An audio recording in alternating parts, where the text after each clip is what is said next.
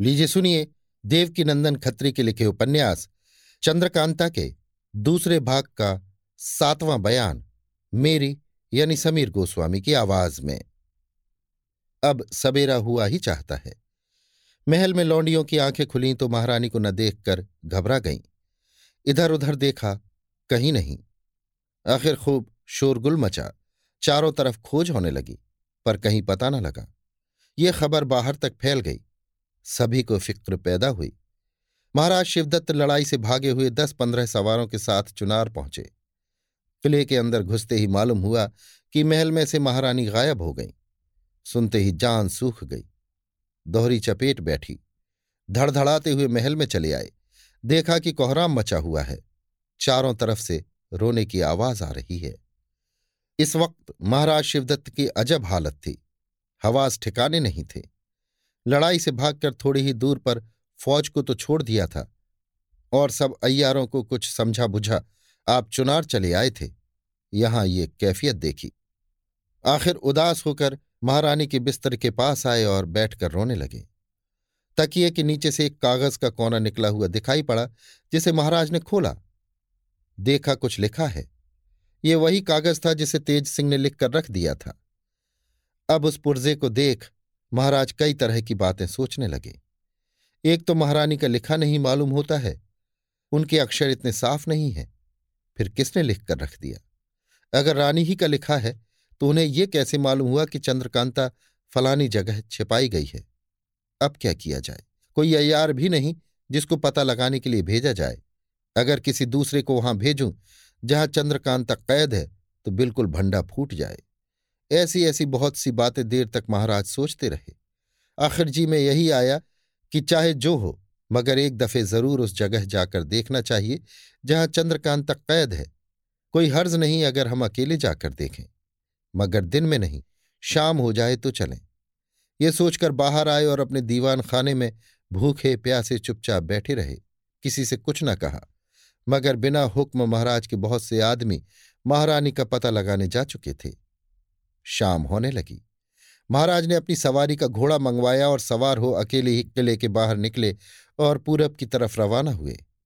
अब बिल्कुल शाम, बल्कि रात हो गई, मगर चांदनी रात होने के सबब साफ़ दिखाई देता था। तेज सिंह जो किले के दरवाजे के पास ही छिपे हुए थे, महाराज शिवदत्त को अकेले घोड़े पर जाते देख साथ हो लिए। तीन कोस तक पीछे पीछे तेज़ी के साथ चले गए। मगर महाराज को ये न मालूम हुआ कि साथ साथ कोई छिपा हुआ आ रहा है। अब महाराज ने अपने घोड़े को एक नाले में चलाया, जो बिल्कुल सूखा पड़ा था। जैसे जैसे आगे जाते थे, नाला गहरा मिलता जाता था और दोनों तरफ़ के पत्थर के कगार ऊँचे होते जाते थे।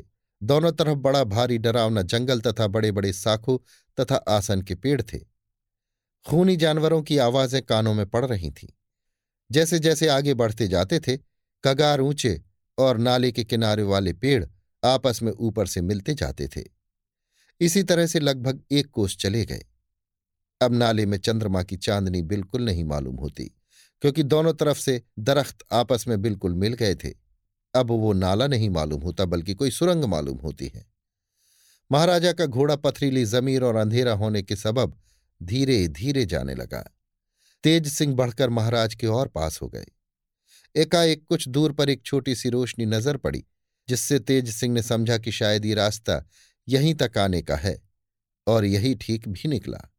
जब रोशनी के पास पहुँचे, देखा कि एक छोटी सी गुफा है, जिसके बाहर दोनों तरफ़ लंबे लंबे ताकतवर सिपाही नंगी तलवार हाथ में लिए पहरा दे रहे हैं, जो बीस के लगभग होंगे। भीतर भी साफ़ दिखाई देता था कि दो औरतें पत्थरों पर ढासना लगाए बैठी हैं।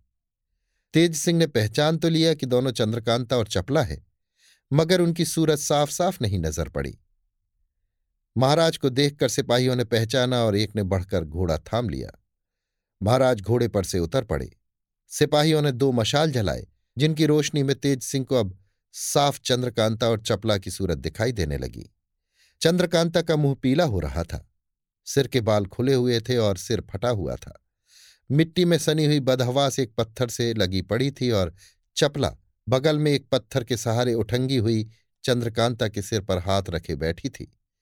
सामने खाने की चीज़ें रखी हुई थी, जिनके देखने ही से मालूम होता था कि किसी ने उन्हें छुआ तक नहीं। इन दोनों की सूरत से नाउम्मीदी बरस रही थी, जिसे देखते ही तेज सिंह की आँखों से आँसू निकल पड़े। महाराज ने आते ही इधर उधर देखा, जहाँ चंद्रकांता बैठी थी वहाँ भी चारों तरफ़ देखा, मगर कुछ मतलब न निकला, क्योंकि ये तो रानी को खोजने आए थे।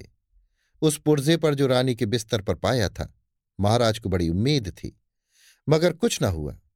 किसी से कुछ पूछा भी नहीं, चंद्रकांता की तरफ़ भी अच्छी तरह नहीं देखा, और लौटकर घोड़े पर सवार हो पीछे फिरे। सिपाहियों को महाराज की इस तरह आकर फिर जाने से ताज्जुब हुआ, मगर पूछता कौन? मजाल किसकी थी? तेज सिंह ने जब महाराज को फिरते देखा तो चाहा कि बगल में छिप रहे, मगर छिप न सके क्योंकि नाला तंग था और ऊपर चढ़ जाने को भी कहीं जगह न थी। लाचार नाले के बाहर होना ही पड़ा। तेज़ी के साथ महाराज के पहले नाले के बाहर हो गए और एक किनारे छिप रहे।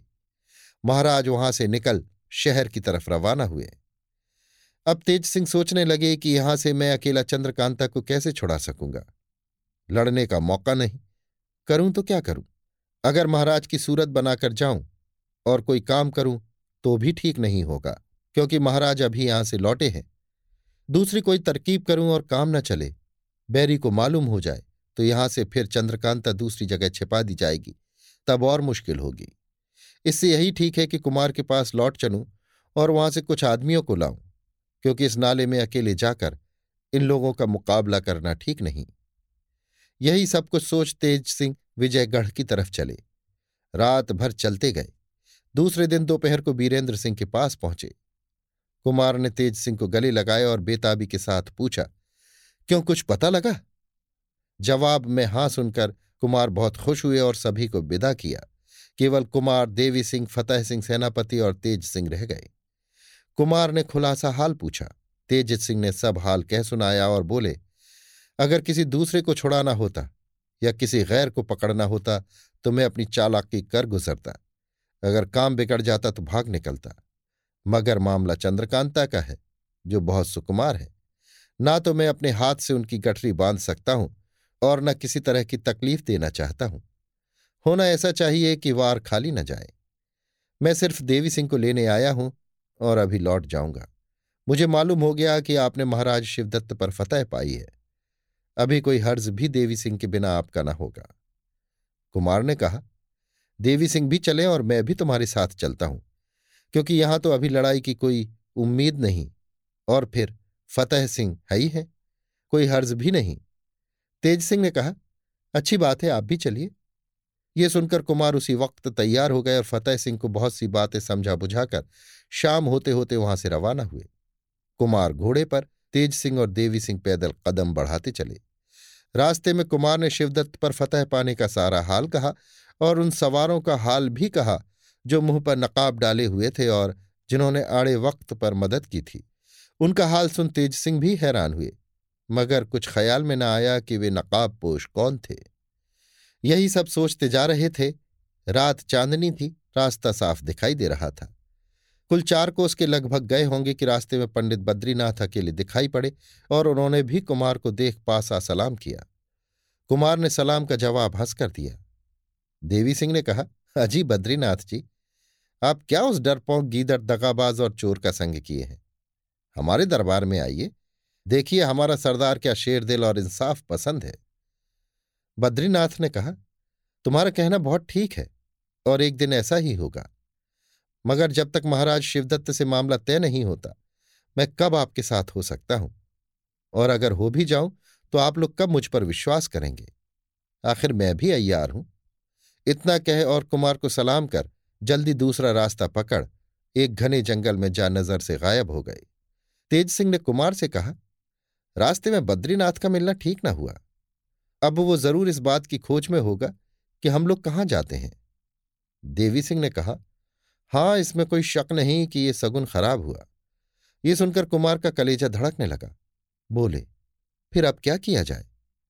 तेज सिंह ने कहा, इस वक्त और कोई तरकीब तो हो नहीं सकती। हाँ एक बात है कि हम लोग जंगल का रास्ता छोड़ मैदान मैदान चले। ऐसा करने से पीछे का आदमी आता हुआ मालूम होगा। कुमार ने कहा अच्छा तुम आगे चलो। अब वे तीनों जंगल छोड़ मैदान में हो लिए। पीछे फिर फिर के देखते जाते थे मगर कोई आता हुआ मालूम न पड़ा। रात भर बेखटके चले गए। जब दिन निकला, एक नाले के किनारे तीनों आदमियों ने बैठ ज़रूरी कामों से छुट्टी पा, स्नान संध्या किया और फिर रवाना हुए। पहर दिन चढ़ते चढ़ते एक बड़े जंगल में ये लोग पहुँचे, जहाँ से वो नाला, जिसमें चंद्रकांता और चपला थी, दो कोस बाकी था। चुनार जाने का ठीक रास्ता भी था, मगर तेज सिंह कुमार को लिए हुए जंगल और पहाड़ी रास्ते से गए थे। तेज सिंह ने कहा, दिन इसी जंगल में बिताना चाहिए। शाम हो जाए तो वहाँ चलें, क्योंकि काम रात ही में ठीक होगा। ये कह एक बहुत बड़े सलई के पेड़ तले डेरा जमाया। कुमार के वास्ते जीन पोश बिछा दिया और घोड़े को खोल गले में लंबी रस्सी डाल एक पेड़ से बाँध चरने के लिए छोड़ दिया। दिन भर बातचीत और तरकीब सोचने में गुजर गया। सूरज अस्त होने पर ये लोग वहाँ से रवाना हुए। थोड़ी ही देर में उस नाले के पास जा पहुँचे। पहले दूर ही खड़े होकर चारों तरफ़ निगाह दौड़ा कर देखा। जब किसी की आहट न मिली तब नाले में घुसे। कुमार इस नाले को देख बहुत हैरान हुए और बोले, अजब भयानक नाला है। धीरे धीरे आगे बढ़े। जब नाले के आखिर में पहुँचे, जहाँ पहले दिन तेज सिंह ने चिराग जलते देखा था तो वहाँ अंधेरा पाया। तेज सिंह का माथा ठनका कि ये क्या मामला है? आखिर उस कोठरी के दरवाजे पर पहुँचे जिसमें कुमारी और चपला थी। देखा कि कई आदमी ज़मीन पर पड़े हैं। अब तो तेज सिंह ने अपने बटुए में से सामान निकाल रोशनी की, जिससे साफ़ मालूम हुआ कि जितने पहरे वाले पहले दिन देखे थे, सब जख्मी होकर मरे पड़े हैं। अंदर घुसे, कुमारी और चपला का पता नहीं। हाथ दोनों के गहने सब टूटे फूटे पड़े थे और चारों तरफ़ खून जमा हुआ था। कुमार से ना रहा गया। एकदम हाय करके गिर पड़े और आँसू बहाने लगे। तेज सिंह समझाने लगे कि आप इतने बेताब क्यों हो गए? जिस ईश्वर ने हमें यहाँ तक पहुँचाया, वही फिर उस जगह पहुंचाएगा जहाँ कुमारी है। कुमार ने कहा, भाई, अब मैं चंद्रकांता के मिलने से नाउम्मीद हो गया। ज़रूर वो परलोक से धार गई। तेज सिंह ने कहा, कभी नहीं। अगर ऐसा होता तो इन्हीं लोगों में वो भी पड़ी होती। देवी सिंह बोले, कहीं बद्रीनाथ की चालाकी तो नहीं भाई? इन्होंने जवाब दिया, ये बात भी जी में नहीं बैठती। भला अगर हम ये भी समझ लें कि बद्रीनाथ की चालाकी हुई तो इन प्यादों को मारने वाला कौन था? अजब मामला है, कुछ समझ में नहीं आता। खैर, कोई हर्ज नहीं, वो भी मालूम हो जाएगा। अब यहाँ से जल्दी चलना चाहिए। कुंवर बीरेंद्र सिंह की इस वक्त कैसी हालत थी, उसका न कहना ही ठीक है। बहुत समझा बुझाकर वहाँ से कुमार को उठाया और नाले के बाहर लाए। देवी सिंह ने कहा, भला वहाँ तो चलो, जहाँ शिवदत्त की रानी को रखा है। तेज सिंह ने कहा, चलो। तीनों वहाँ गए। देखा कि महारानी कलावती भी वहाँ नहीं है तो और भी तबीयत परेशान हुई। रात आधी से ज़्यादा जा चुकी थी। तीनों आदमी बैठे सोच रहे थे कि ये क्या मामला हो गया। यकाएक देवी सिंह बोले, गुरुजी, मुझे एक तरकीब सूझी है, जिसके करने से सब पता लग जाएगा कि ये क्या मामला है। आप ठहरिए, इसी जगह आराम कीजिए, मैं पता लगाता हूँ। अगर बन पड़ेगा तो ठीक पता लगाने का सबूत भी लेता आऊँगा। तेज सिंह ने कहा, जाओ, तुम ही कोई तारीफ़ का काम करो। हम दोनों इसी जंगल में रहेंगे। देवी सिंह एक देहाती पंडित की सूरत बना रवाना हुए। वहाँ से चुनार करीब ही था। थोड़ी देर में पहुँचे। दूर से देखा, एक सिपाही टहलता हुआ पहरा दे रहा है।